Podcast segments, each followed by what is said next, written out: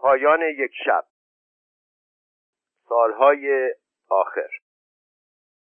در سالهایی که بغداد شاهد کشتن و به بابک و مازیار و افشین بود دو قرن سکوت و مبارزه ایرانیان به پایان می رسید از سقوط نهاوند تا کشته شدن بابک دویست سال می گذشت. این مدت بر ایرانیان مثل یک شب رویاخیز گذشته بود.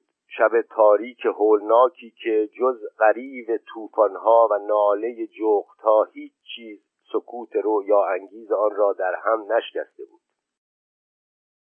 در سکوت هیجان انگیز این دو قرن ظلمتخیز بین نیروی ایرانی و عرب کشمکش عظیمی درگیر بود.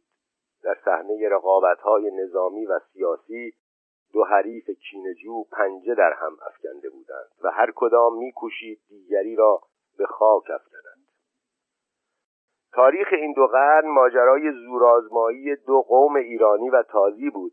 در طی این زورآزمایی عرب بارها به زمین خورده بود. اما در این سالیانی که بغداد کشتن و به آویختن بابک و مازیار را جشن می گرفت دیگر میدان را برای حریف یکسره خالی کرده بود. در پایان دو قرن عرب دیگر فاتح ایران نبود. سیادت و قدرتی که جرأت می کرد در روزگار بنی امیه برای خود ادعا کند در این روزها یکسره از یاد او رفته بود. در دربار خلافت نفوذ و قدرت او دیگر نمی‌توانست با نفوذ و قدرت ایرانیان معارضه کند. تسلط فرهنگ و تمدن ایرانی خلیفه تازی را یکسره مقهور و مغلوب خیش کرده اشراف و عمرای ایرانی یعنی آنها که در دوره ساسانیان به قول مورخان اسلام صاحب بیوتات خوانده می شدند در پایان دو قرن سکوت و تحمل آنچه را در سقوط مدائن و نهاوند از دست داده بودند دوباره به دست آوردند. حکومت های محلی غالبا در دست آنها بود و با پرداخت رشوه و خراج اجازه میافتند که رعایای زبون و بیپناه را به نام دین مثل شطور ماده بدوشند. در دربار خلافت عربان کنار کشیده بودند و بندگان ترک که تازه به روی کار آمده بودند به اقتضای خوی بندگی دوستی و پشتیبانی خیش را به هر که خریدار بود میفروختند. نفوذ ترکان. خلیفه که از توسعه سلطه و نفوذ ایرانیان بیم داشت چون حمایت و دوستی عرب را از دست داده بود سعی می‌کرد نیروی ترکان را تکیهگاه خیش سازد. برای راضی نگه داشتن ترکان نیز لازم بود که دست آنان را بر مال و جان مردم باز گذارد لازم بود که با بذل جوایز و صرف اموال این بندگان نورسیده را راضی و مطیع نگه دارد. نتیجه این وضع را به خوبی می‌توان تصور کرد. شیوع فساد و رشوه و رواج ظلم و ناامنی در چنین حال اجتناب ناپذیر خواهد بود. در بغداد اندک اندک کار چنان شد که هیچ کس بر جان و مال خیش ایمنی نداشت. ترکان مردم را هزار گونه آزار میرساندند و خلیفه نمی‌توانست آنان را از این کارها منع نماید.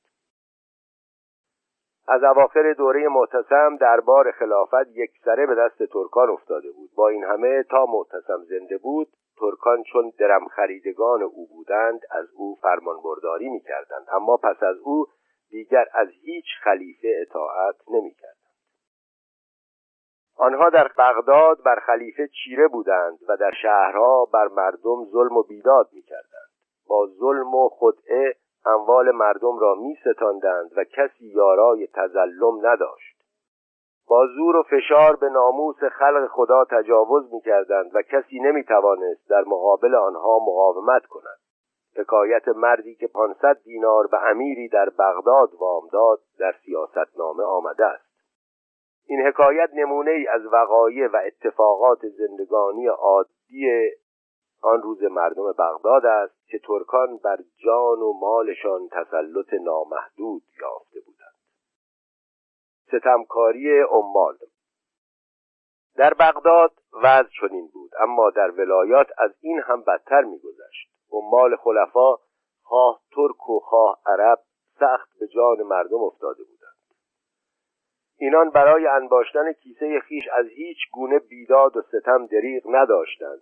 نمونه از این مظالم و فجایع عمال خلیفه را در حکایت زیل می‌توان یافت. در عهد معتصم دبیری بود بیکار و پیوسته قصه نوشتی و به در سرای معتصم رفتی و چون معتصم برنشستی او قصه عرضه کردی و مضمون قصه آن بود که مردی کاتب کافی جلدم. اگر مرا امیرالمؤمنین شغلی فرماید خدمت پسندیده به جای آرم و خزانه را توفیر انگیزم و خود را نانی حاصل کنم. معتصم از ابرام آن ملول شد. بفرمود نواب دیوان را که او را شغلی که زیادت رونقی نداشته باشد بفرمایند. گفتند مسجد جامع بسره را فرش می باید چه به وقت باران صحن مسجد گل می شود مثالی نوشتند تا او برود و آن شغل را تعهد نماید.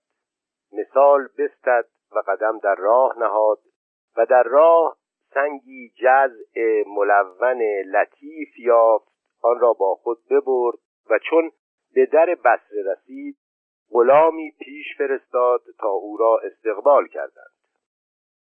جمله متفکر بودند تا به جهت کدام مهم آمده است. مثال عرض داد که مسجد را فرش می باید انداخت. گفتند فرمان بریم لیکن چندان مهم نبود که به جهت آن مثال معتصم می بایست آورد.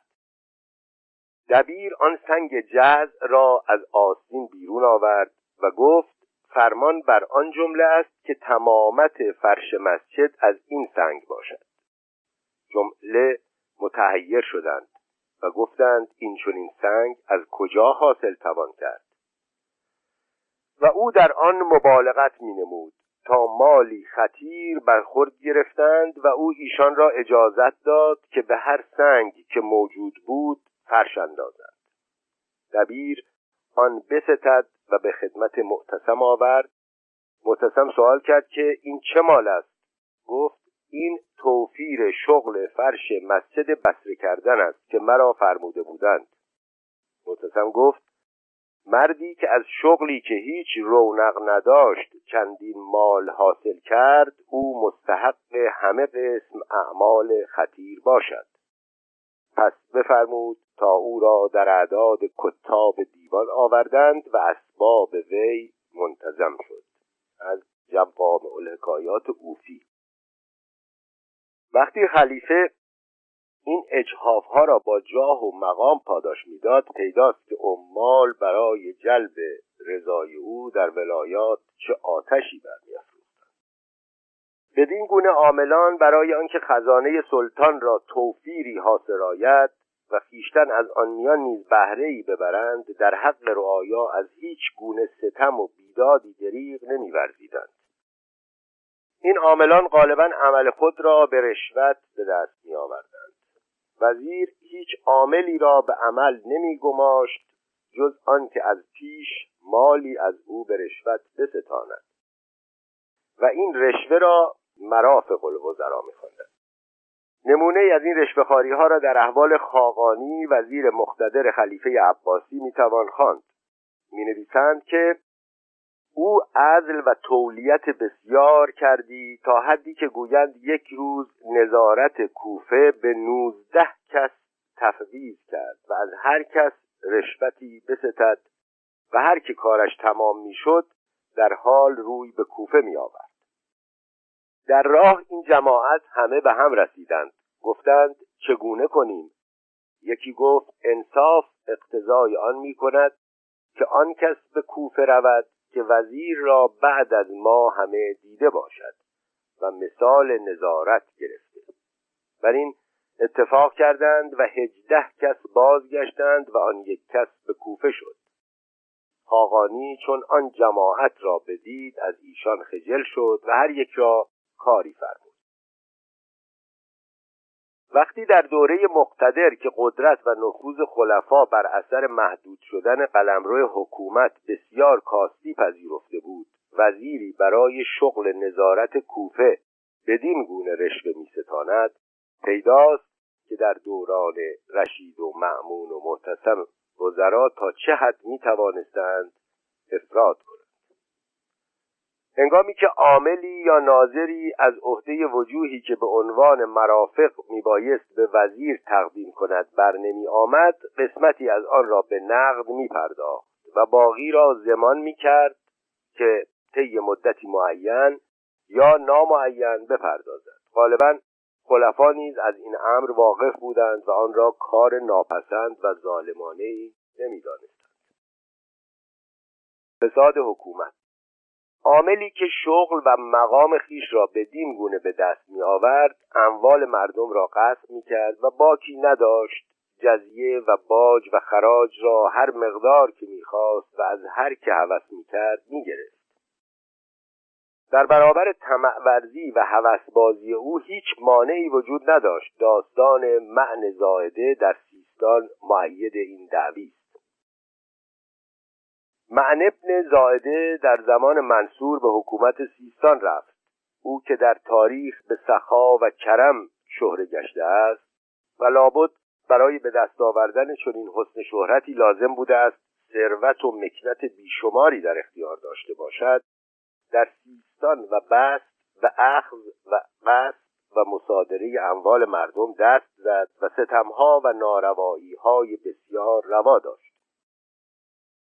معلف تاریخ سیستان می نویسد که عبیدالله ابن علا نامه ای به شکایت نزد خلیفه فرستاد اما نامه را به راهندر بگرفتند و سوی معن آوردند و عبیدالله ابن علا را بخواند و از آن حال باز پرسید. انکار کرد. سرش را فرمود تا برهنه کردند و چهارصد تازیانه بزد او را و آن گروه را که با او در آن کاریار بودند فرمود که گردن بزنید تا خیشتن را باز خریدند و مالی عظیم از ایشان بستد و چهل مرد را بگرفت از آن خوارج و بند برنهاد و به بست فرستاد که کارشان فرمایند و تا مرا آنجا سرای بنا کنند. و فرمود بر ایشان در کار کردن شتاب کنید و هر جای که تمام شدی نامه کردی که جای دیگر نیز چنین و چنان بکنید در قبال این تجاوزها و تعدیهای بارز مردم ستمدیده غالبا هیچ راه گریزی نداشتند. وزیر هم در این موارد از عامل پای کمی نداشت و خلیفه خود از هر دوی آنها رشوه می‌گرفت. در این صورت تظلم و شکایت کمتر به جایی می‌رسید. حکایتی که در زیل از اغانی نقل می شود نشان می دهد که در آن روزگار مردم تا چه پای مقهور جور و هوس و طمع حکام و وزرا بودند و غالبا نیز جز تحمل چاره ای نداشتند. می نویسند که محمد ابن عبدالملک زیاد وزیر معتصم روزی به مظالم نشسته بود. وقتی مجلس تمام شد مردی را دید که همچنان نشسته است. پرسید که آیا حاجتی داری؟ گفت آری. ستم رسیدم. داد من بستان. وزیر سوال کرد که بر تو چه ستم کرد؟ گفت تو.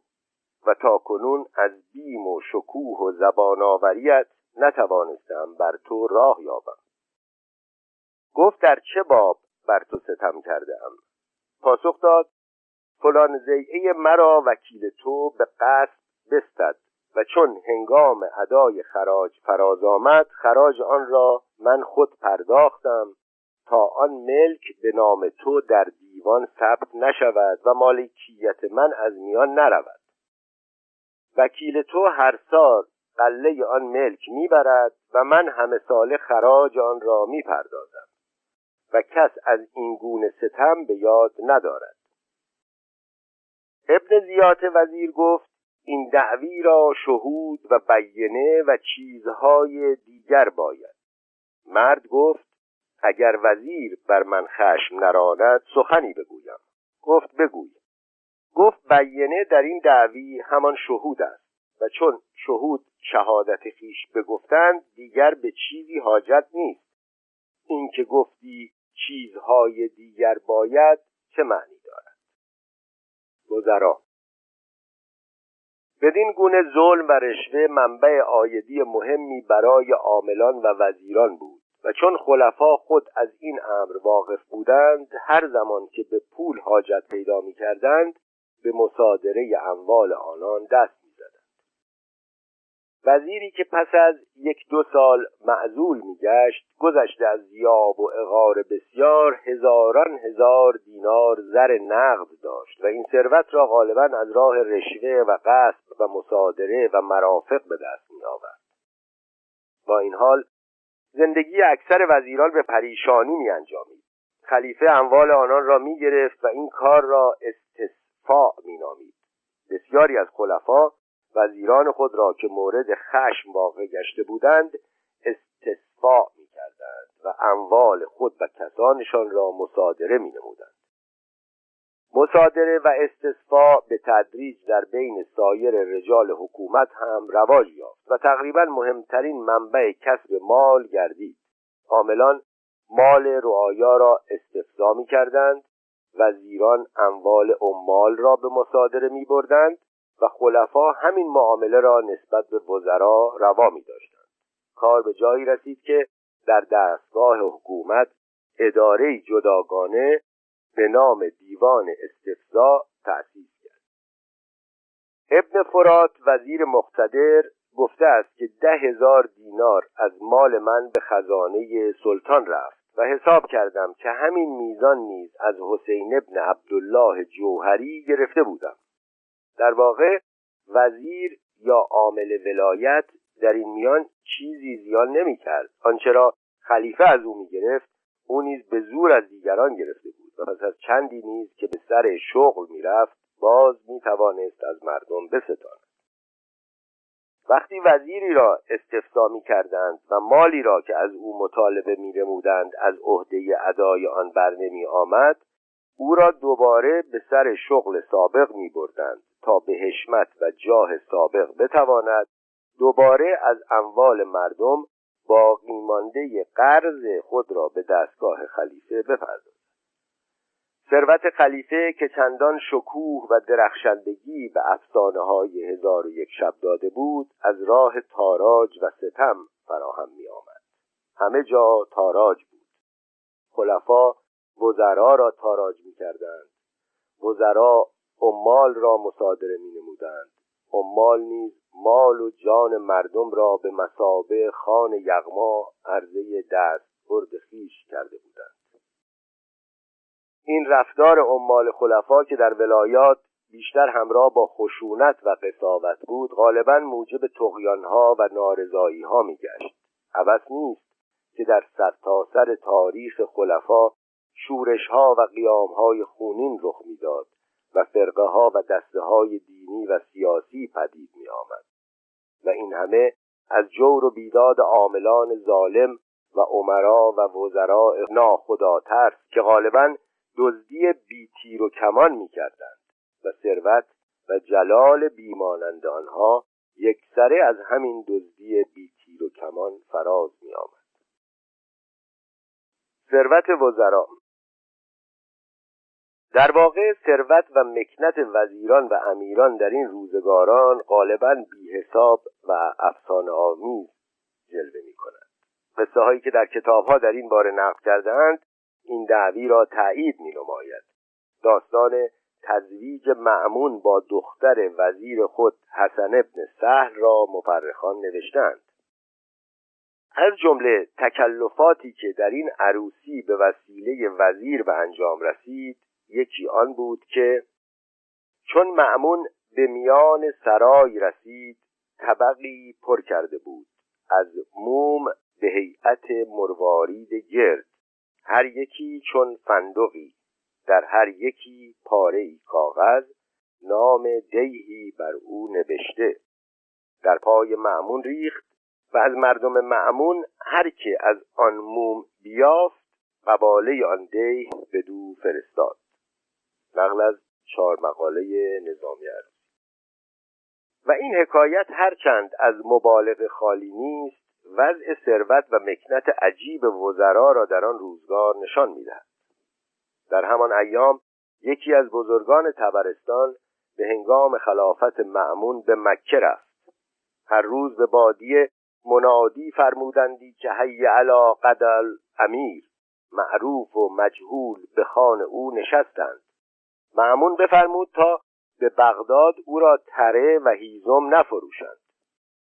کاغذ بخریدند و به عوض هیزم میسوختند و حریر سبز پاره کرده به جای تره برخان مینهادند. از تاریخ تبرستان این همه ثروت و مکنت نزد وزرا و عمرا از کجا جمع می‌شد؟ بدون شک منبع عمده این عواید رشوهخواری و قارتگری بود.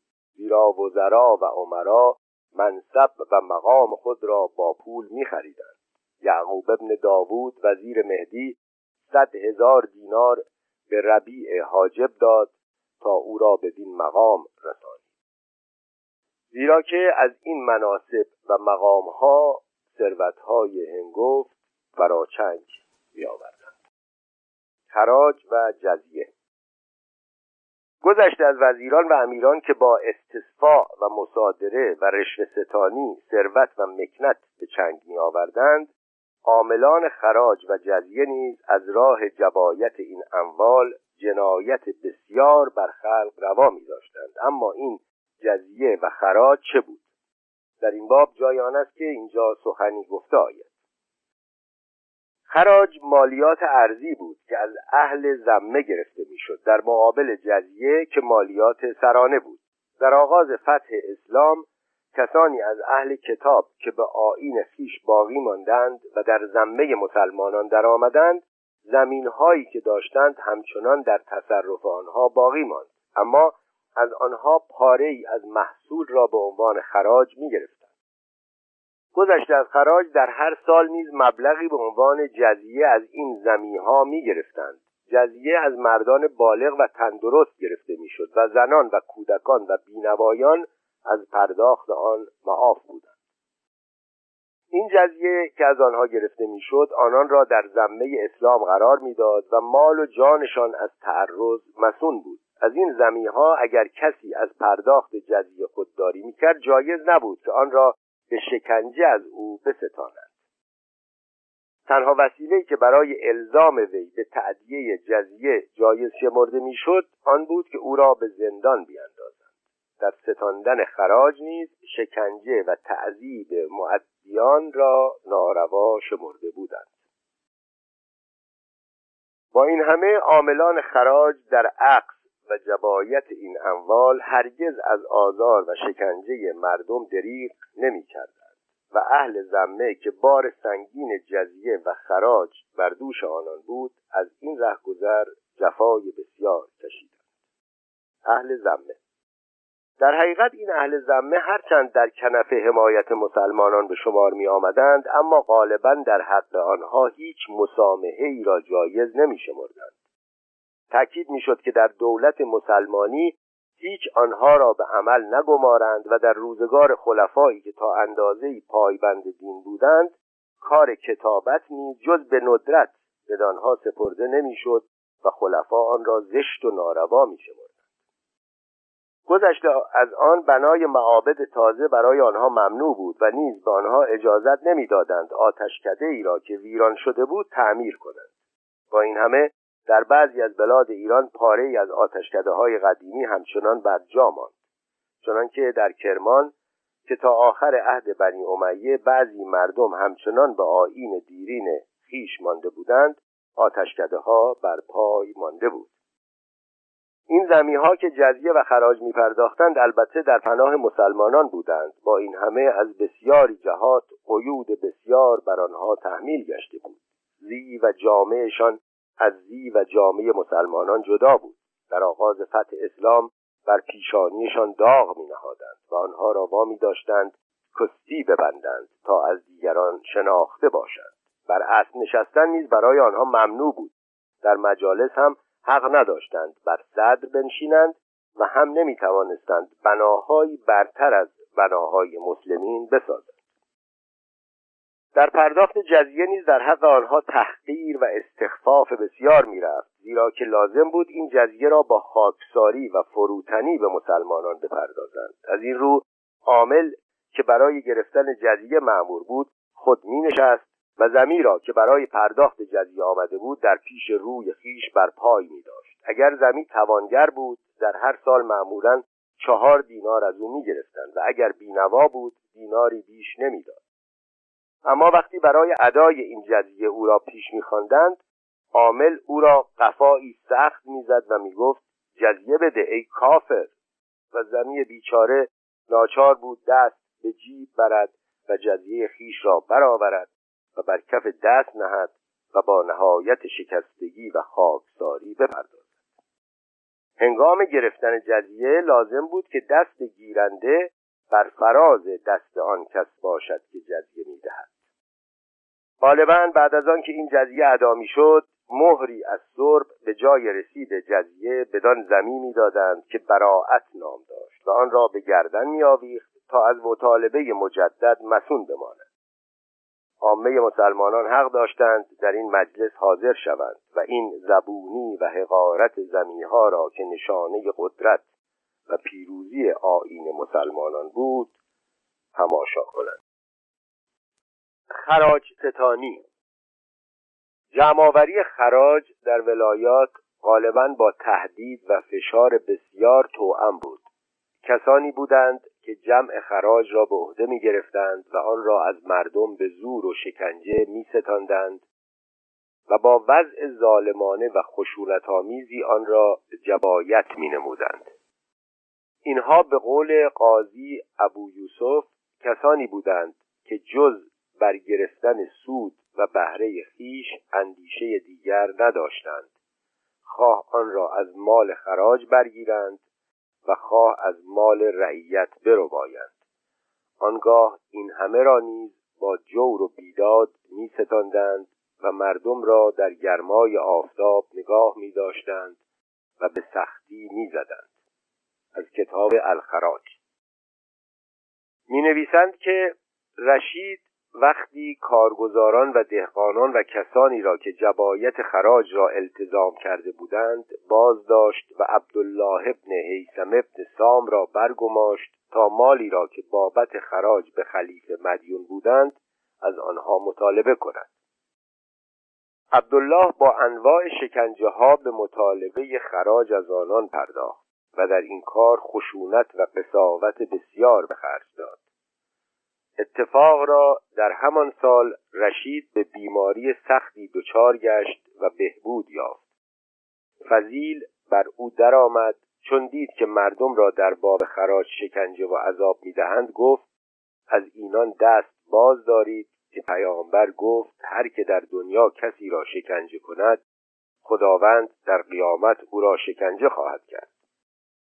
رشید فرمان داد تا دست از شکنجه مردم باز دارند و از آن سال شکنجه برافتاد. از تاریخ یعقوبی.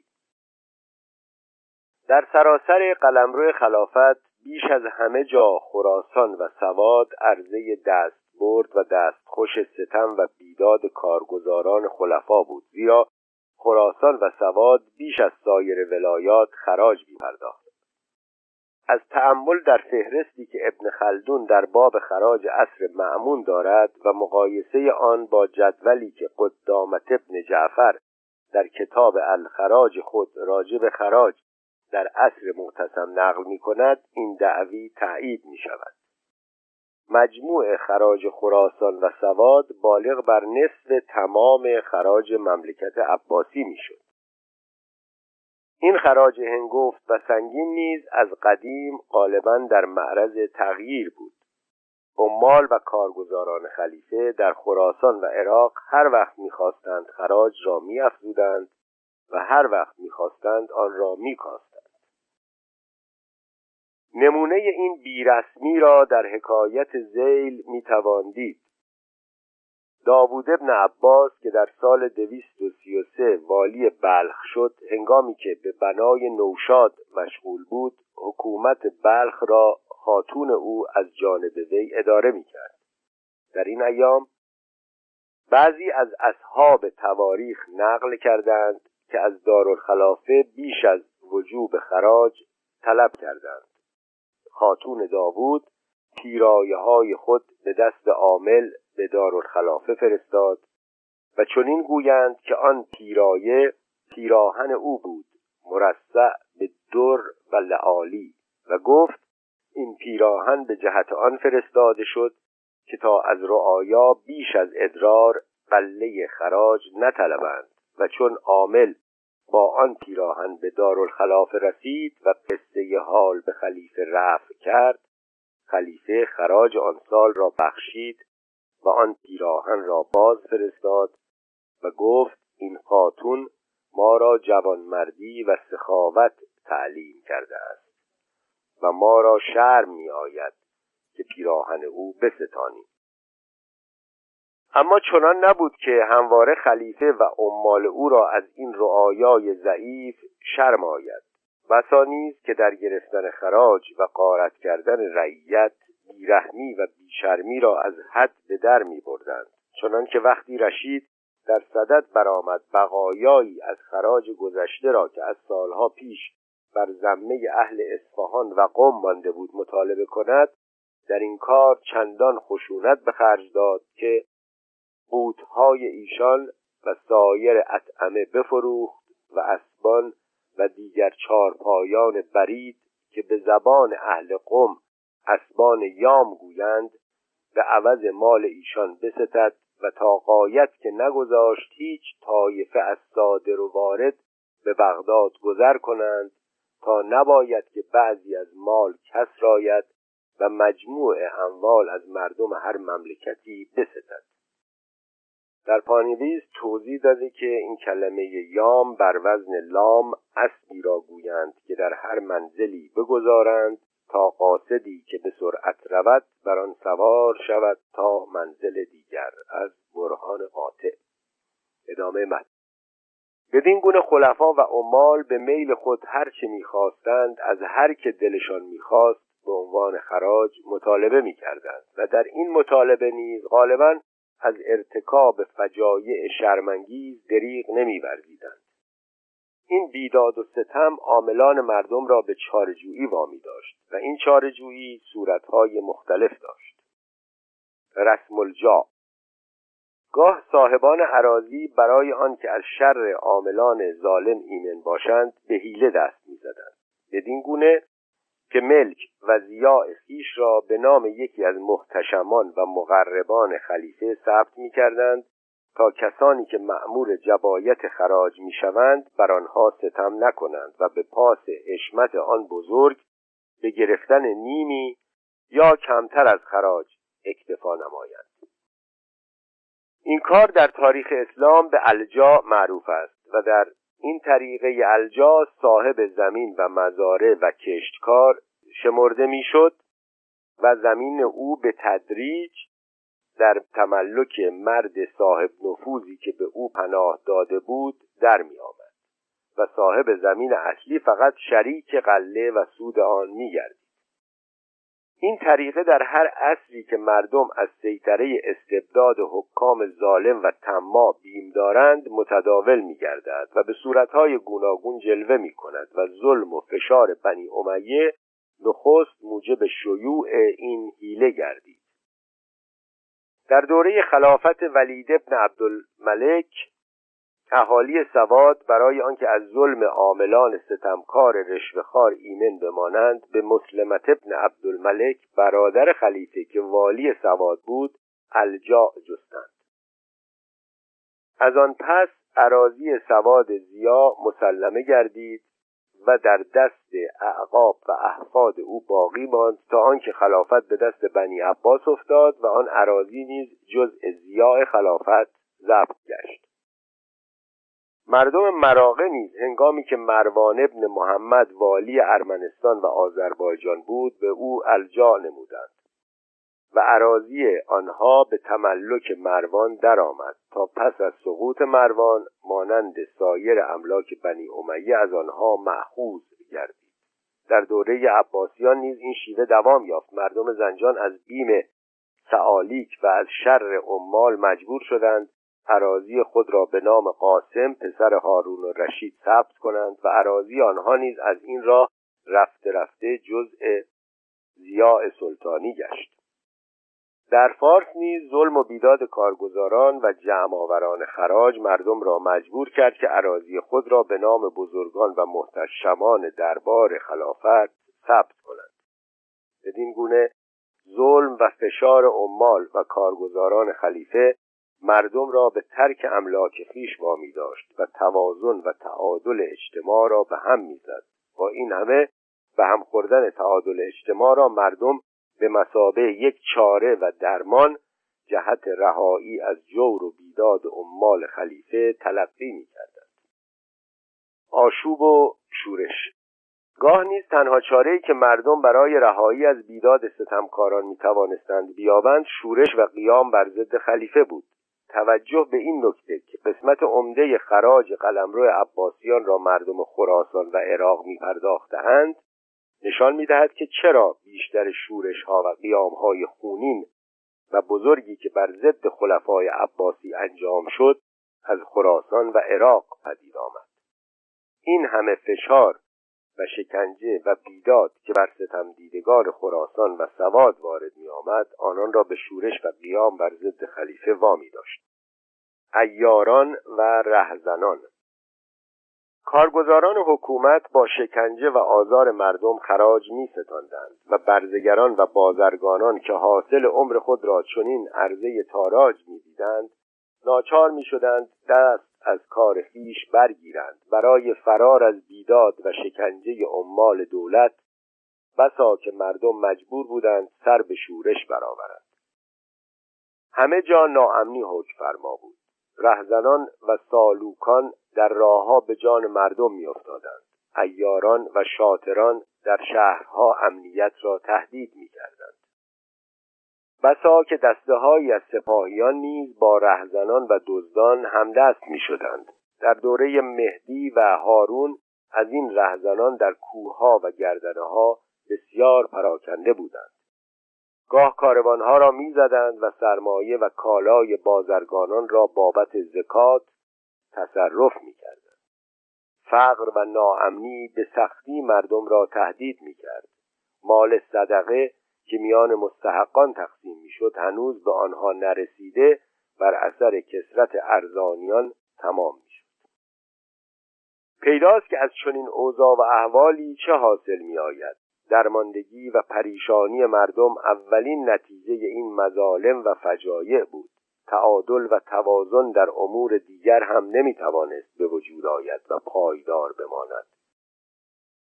شورش ها و آشوب های پی در پی اجتناب ناپذیر به نظر می آمد ایاران و رهزنان در شهر و بیابان چنان مردم را سطوح کرده بودند که بغدادیان خود برای دفاع از جان و مال خیش مجبور شدند به دفع آنان برخیزند. در دوره خلافت کوتاه امین بغداد یکسره در دست شاطران و ایاران افتاد و امین در بغداد از آنها برای جنگ معمون مدد می‌گرفت. در عهد حکومت حسن ابن سهل نیز فتنجویی آنان در بغداد و عراق امنیت و آزادی را از همه مردم سلب کرده بود. قدرت و سلطه معمون و معتصم چندی بر این پریشانی ها پرده افکند اما بعد از معتصم ضعف خلفا ترکان را چیره کرد. از آن پس حکومت در دست سپاهیان بود و از خلیفه جز اسمی در میان نبود. مظالم بغداد چنین بود اما خارج از بغداد از این هم بدتر بود. سپاهیان و ترکان برای کسی امنیت باقی نمیگذاشت. هیچ کس بر جان و مال خیش ایمنی نداشت. هر کس مجبور بود به تر خود از ارز و شرف خیش دفاع کند. گستاخی و بیادبی ترکان خلیفه هیچ قید و حدی نمیشناخت. در فلسطین یکی از سپاهیان به زور در خانه مردی رفت. مرد غایب بود و زنش مرد سپاهی را به خانه راه نداد. سپاهی براشفت و او را تازیانه زد. چون مرد به خانه باز آمد و از ماجرا آگاه گشت جز سرکشی و انتقام چاره ای ندید. بدین گونه بود که قیام مبرق یمانی پدید آمد. گویند که او برغی به صورت بست و در یکی از کوههای اردن پنهان گشت. هر روز از کوه فرود می آمد و آبران را امر به معروف و نهی از منکر می کرد تبهکاری خلیفه و یارانش را بر می و مردم را به یاری خیش می خواند. کارگزاران و سپاهیان همه جا بر جان و مال خلق استیلا داشتند. هیچ کس حتی خلیفه نیز نمی‌خواست و نمی‌توانست شر آنها را دفع کند. زیرا وزرا و عمرا در دربار خلافت از آنها حمایت می‌کردند. گاه وزیر از عمال و ارباب دیوان مالی به وام می‌گرفت و آن را حواله می‌داد که آن را به تفاریق از مردم فلان ناحیه بستانند این کار بهانه‌ای برای جور و بیداد به دست عامل می‌داد. مردم به شکنجه کشیده می‌شدند. مالها به مصادره و تاراج می‌رفت. زندانها از معدیان و خراجگزاران پر می‌شد و همه این ستمها و ناروایی ها را جز تعدیه حقوق دیوانی بهانه‌ای نبود. فساد عرب باری در این روزگاری که خلیفه بغداد در آن شهر پرشکوه و گناهالود هزار و یک شب جلال و عظمت دربار تیسفون را احیا کرده بود دیگر از آن سادگی و آزادگی که فاتحان تیسفون و نهاوند ارمغان آورده بودند در بین فرمانروایان اسلام هیچ نشانی نمانده بود. خلیفه بغداد اندک اندک همان شیوه خسروان و قیصران را که اسلام بر همه خط بطلان کشیده بود احیا و اعاده کرده بود. همان بیرسمی و بیدادی ها نیز که در حکومت تیسفون بود در این روزگاران زنده شده بود و فرزندان فاتحان تیسفون و نهاوند رفته رفته در دمشق و بغداد و همان سرنوشتی دچار آمدند که ساسانیان را به سقوط و نکبت کشانیده بود.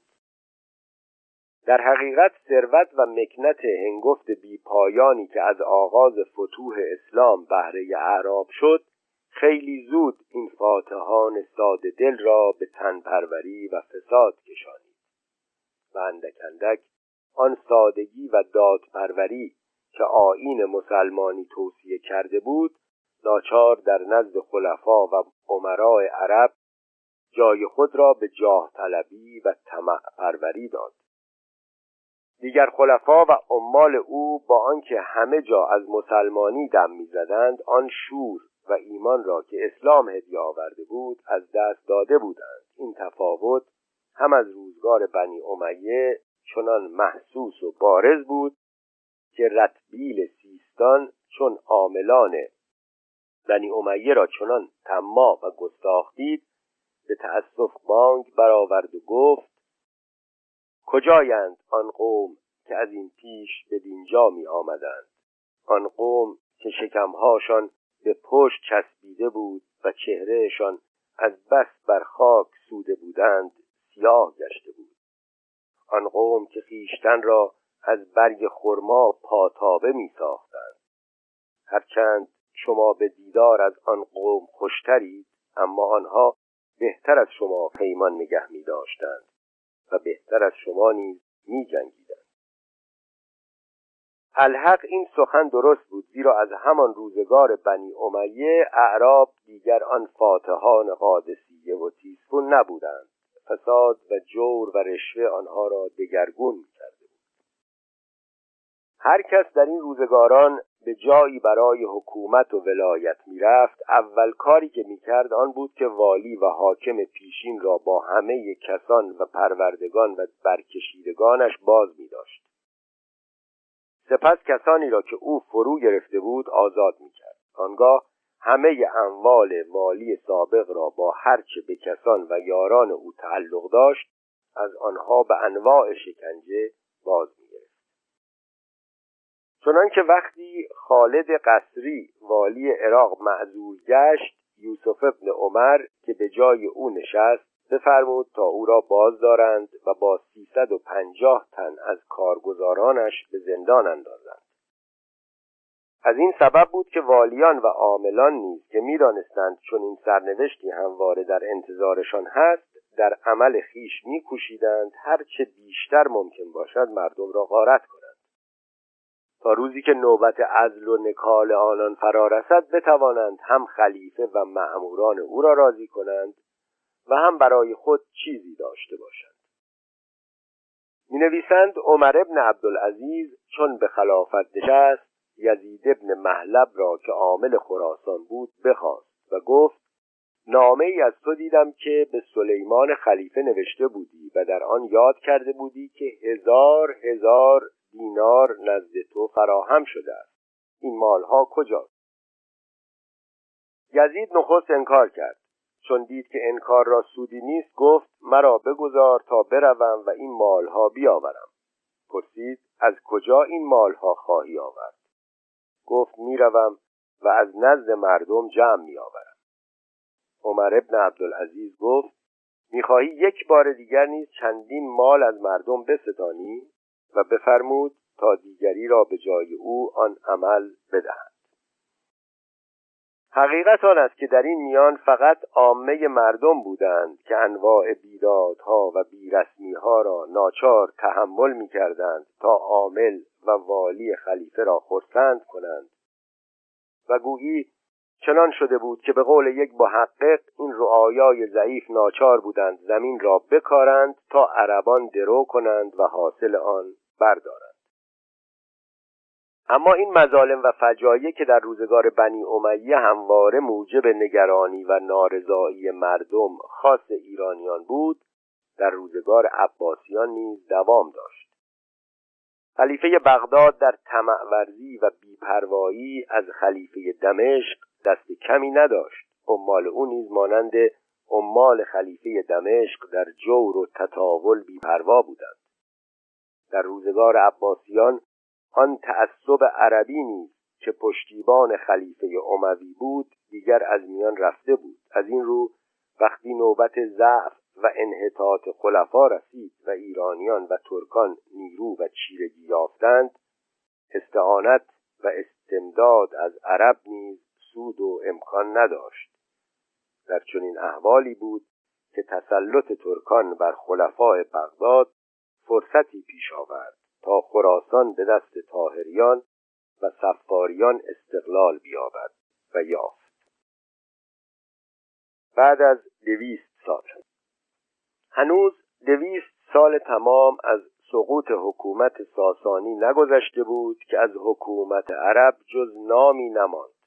سیستان و خراسان و ماوراء و نهر که سالها دستخوش بیرسمی و بیدادی تازیان بود در این زمان آماده استقلال می‌شد.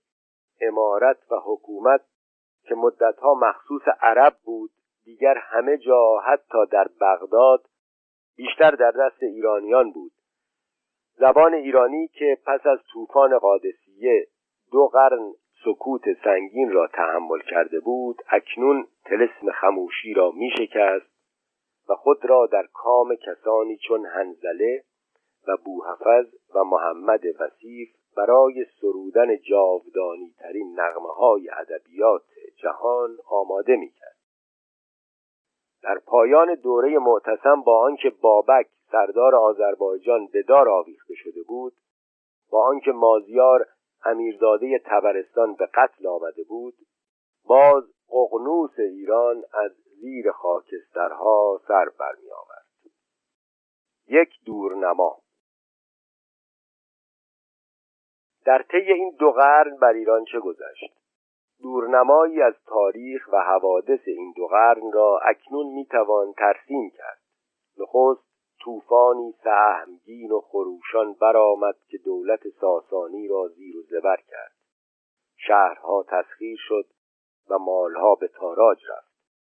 چندی بعد حجاج در عراق قتیبه در خراسان و دیگر عربان در همه جا کشتارها و بیدادهای سخت براندند. میری بر نیامد که مغلوبان پیکار عظیمی با فاتحان آغاز نهادند. بو مسلم و مقنع در خراسان و جاویدان و بابک در آذربایجان و سپهبد خورشید و مازیار در تبرستان به کوشش برخواستند زیرا که برای رهایی از خاریها و کوچک شماریهای عربان مردم ایران جز رستاخیز چاره ای نمی دیدند. در طی این رستاخیز پهلوان مغلوب قد برافراشت و پشت فاتح مغرور را به خاک رسانید تفوق ایرانیان بر عربان آشکار گشت. حکومت و سیادت عرب رفته رفته چون رؤیای شب نیمه تابستان دود و باد گردید. اینجا نویسنده اشاره داره به نمایشنامه معروفی از شکسپیر که عنوانش همین هست. Midsummer Night's Dream رویای شب نیمه تابستان. ادامه مد خاندانهای ایرانی دوباره امتیازات کهن را به صورتی دیگر به دست آوردند و یا لامحاله این قدرت و حشمت تاهریان و سفاریان را به دست افتاد و بدین گونه آنچه در آغاز یک طوفان برباد رفته بود در پایان یک شب که در وحشت و سکوت دو قرن هولنگیز گذشت دوباره تا حدی به سامان و قرار خیش باز آمد.